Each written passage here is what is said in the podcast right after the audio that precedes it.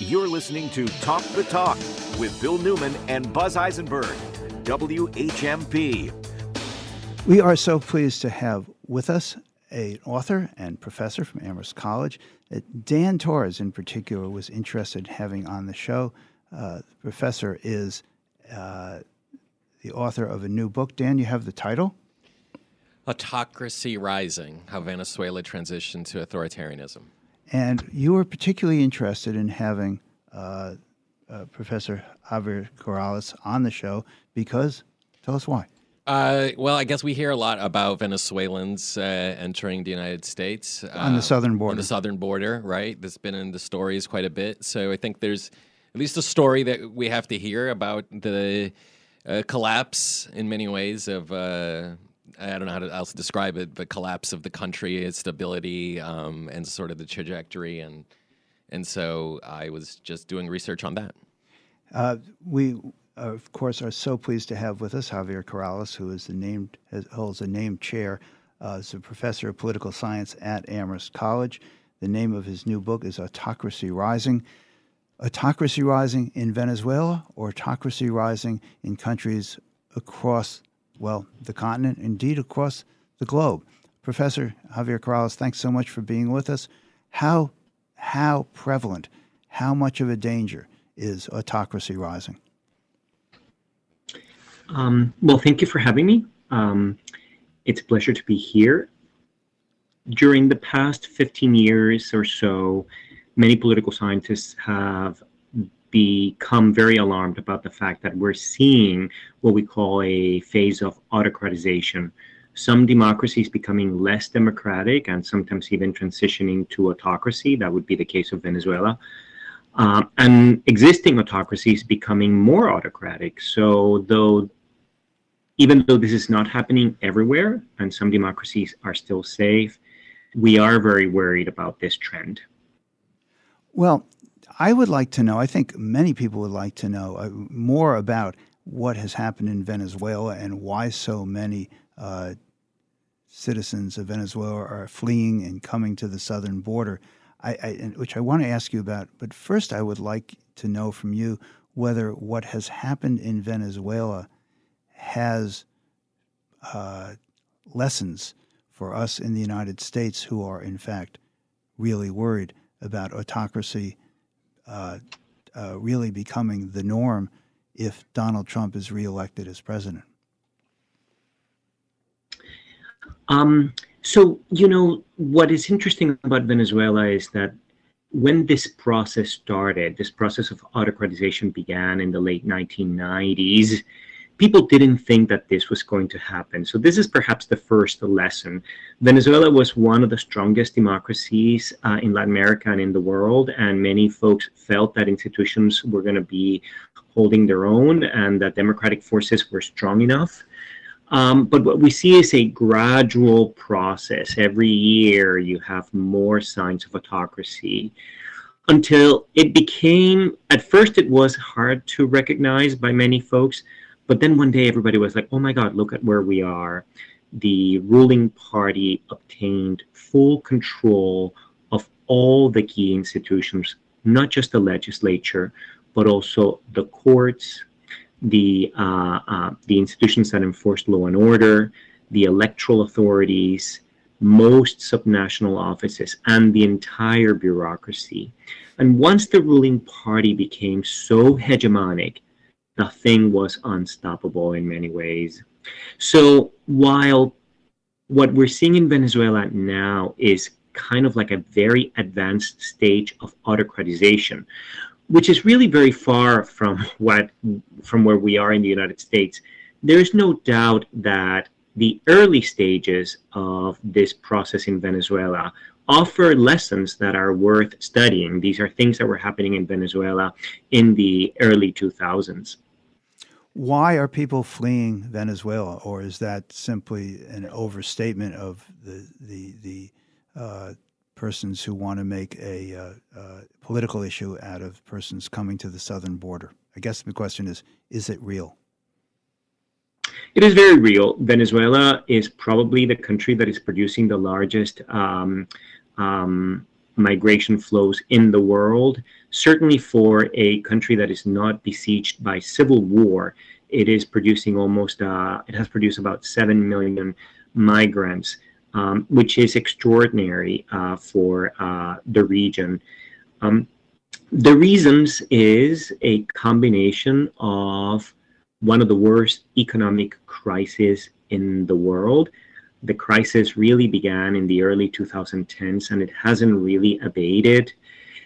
Together with an intensification of repression. This is a very repressive regime that behaves in even more cruel ways than some of the autocracies we are more familiar with, such as you know Putin's regime in Russia. It conducts a significant degree of um, arrests, house arrests, um, uh, harassment of opponents, uh, harassment of journalists, and if you end up in jail, you may never leave, and you will certainly be tortured. So these are traditional tools of repression that are habitually used in Venezuela. So this combination of economic crisis with severe repression is what's driving this migration crisis. Is the economic crisis in Venezuela directly linked to the autocratization, if I'm saying that correctly, of the government, or are these uh, independent phenomena? So I would say yes. I think that um, part of what has happened in um, Venezuela is that among the institutions that the ruling party took control of were the most important economic institutions in the country, the most important uh, economic firms, not just the oil company, but uh, a number of other firms that were nationalized. And they were given to loyalists rather than to competent people and they were given the objective of you're here your only purpose is to provide support for us not to ensure that the productive side would uh, triumph would, would, the productive side of, of the system would uh, uh, um, uh, flourish so this is a type of autocracy that in my opinion always leads to economic ruin. Not all autocracies produce economic ruin. That's very clear. Most do, but the ones, but the kind that we saw in Venezuela, where the state takes over a large chunk of the um, productive apparatus, is likely to produce an economic catastrophe. So there is a combination, there is a relationship here between the kind of autocracy you have and the economic ruin in Venezuela. This is Dan. Uh, if I remember correctly, I think in about 2003 there was a coup against uh, Chavez at that time, who was elected uh, democratically, and then he, which I think had some support within the Bush administration at that time. But the coup failed, and the military brought Chavez back into power, and it, and that's part of, of where there was, I think, for me, an inflection point where uh, I re- I realized that Chavez now had to further consolidate power, like you've been talking about within the institutions. Can you talk a little bit about that when when somebody's almost removed from power but comes back into power? What what happens to the political system at that point?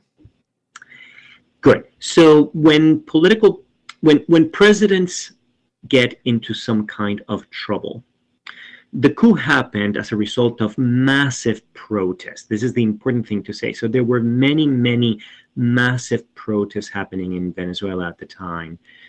Um, but, you know, there was a coup and it was um, kind of fixed. And it is time for presidents to respond. Presidents can respond by either trying to make amends, to be conciliatory, to enter into some kind of national dialogue, to listen to the opponents, or they can crack down hard. In Venezuela, what we saw is after some initial uh, hesitancy on the part of Chavez, after that coup attempt, what he decided to do is, I'm just going to go hard on all my critics. Um, it's a very different response. It's the response that you get from undemocratic presidents. When they feel politically insecure, they decide to lash out against critics. So this is where things actually began to deteriorate. When we see the way that Chavez back in the early 2000s responded to the political troubles that he was in. Yeah, and if I could just quickly add, then he dies, right? Chavez dies in I think it was 2012. Yes, so it's going to take Later, a few years. He's going to he's and then yes. and then there's a new leader that comes in and usually that what happens from what I've read about authoritarianism is when a new leader takes in they have to consolidate power but he doesn't have nearly the political clout the charisma so what what does he do to consolidate power except further take over the institutions right, right?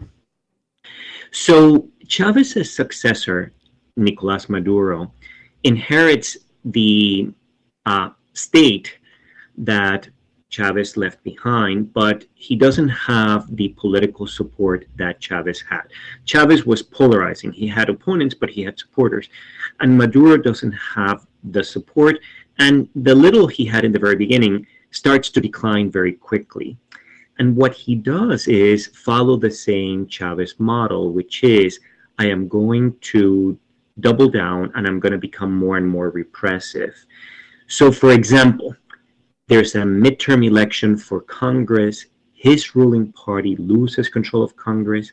And what he does is he packs the Supreme Court. He gets the Supreme Court to basically argue that everything that's happening in the new legislature is invalid.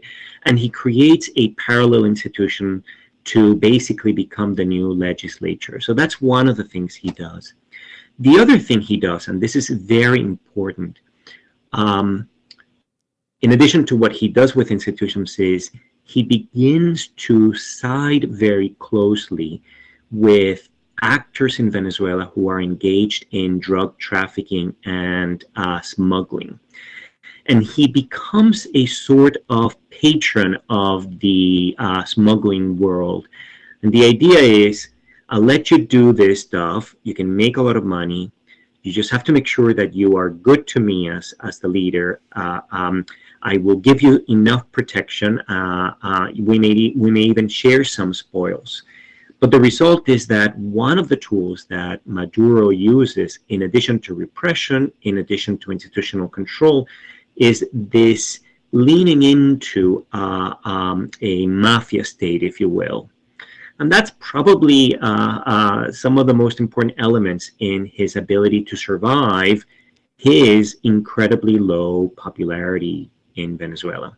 So I've also heard from activists, uh, Professor, and I'd love for you to discuss this, uh, who feel that a large part of the seven million that you mentioned who have left Venezuela have come from the U.S. sanctions. That you know that that hit the country really hard, and it sort of caused an outflow. From the research you've done, uh, what conclusions do you make about the U.S. sanctions and the contribution to the worsening economic conditions in the country? So sanctions are always meant to uh, damage the economy. So we should. The debate is not whether the sanctions hurt the economy or not. They are supposed to do this, and they do this in Venezuela in a big way. They are never the cause of the ailment. This is really the most important thing to do, and it's important that we do not exaggerate the role of sanctions in causing the decline. Venezuela's economy and, in fact, migration crisis predates the sanctions, the hardening of the sanctions, which um, um, you know probably became um, strong enough in 2019. Um, look, some economies are stronger than others, and when you impose sanctions on stronger economies, they don't decline as much. The fact that in Venezuela the sanctions had a strong effect is a testament to how weak the economy was. The question is, and yes, of course, what happens is that what the government does in order to survive this economic calamity, this economic blow, is they are able to separate the folks who are essential for the regime to stay in office and keep them able to make money and profits and then transfer the costs of the sanctions onto innocent folks and probably the opposition. So um, this is really what began to happen. The government was able to outsmart the sanctions by figuring out a way to make money from the sanctions by engaging in informal markets, and then all the economic costs associated with the sanctions, those costs let's channel them so that they impact our critics and or innocent folks. So yes, the sanctions have played a role, but it is not exactly the cause of Venezuela's deep economic troubles. We are speaking with Amherst College professor of political science Javier Corrales, whose new book is Autocracy Rising How Venezuela Transitioned to Authoritarianism.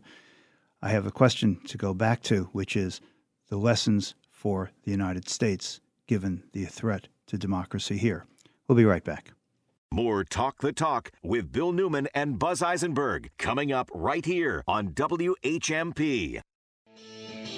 You're listening to Talk the Talk with Bill Newman and Buzz Eisenberg, WHMP. We continue our conversation with Amherst College professor of political science Javier Corrales, whose new book is Autocracy Rising How Venezuela Transitioned to Authoritarianism.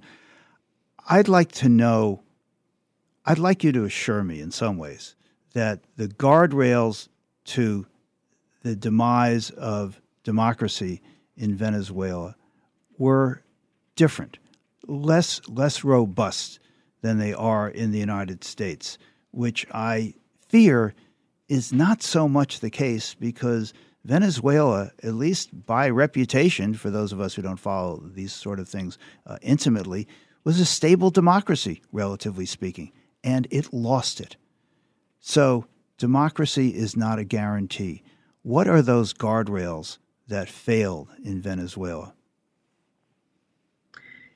So, if we go back to when this started in the uh, in the early 2000s, um, there are the, the most important thing to keep in mind is that we can never be fully trusting of the institutions. The institutions are only as strong as the political groups willing to defend them. And what happened in Venezuela that is perhaps more reassuring for the United States is that back then there was a significant distaste, disagree, disapproval of the status quo. There was a significant degree of discontent that was far more widespread. So when the president begins to attack the institutions and their um, and the leaders who were in charge of them, he was more, he was well received or better received because there was significant discontent. Here in the United States, we haven't gotten to that point where everybody is completely uh, uh, angry at the status quo. And that I think gives us some reassurances. There is significant respect of institutions and strong groups able to defend them if they ever come under attack by a president. And what institutions you are referring to what?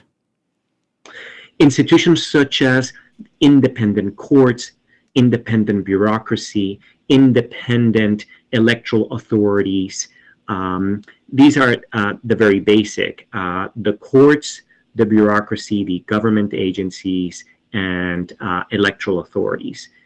But if the government, are you saying if the government, if the, if the strong leader has control over the courts and the bureaucracy and the electoral bodies, we're in deep trouble? Yes, this is a very, uh, this in many ways, it's sort of like a, a, a, a terrible uh, threshold to cross. If those three institutions go, um, uh, uh, it becomes harder to reverse the process.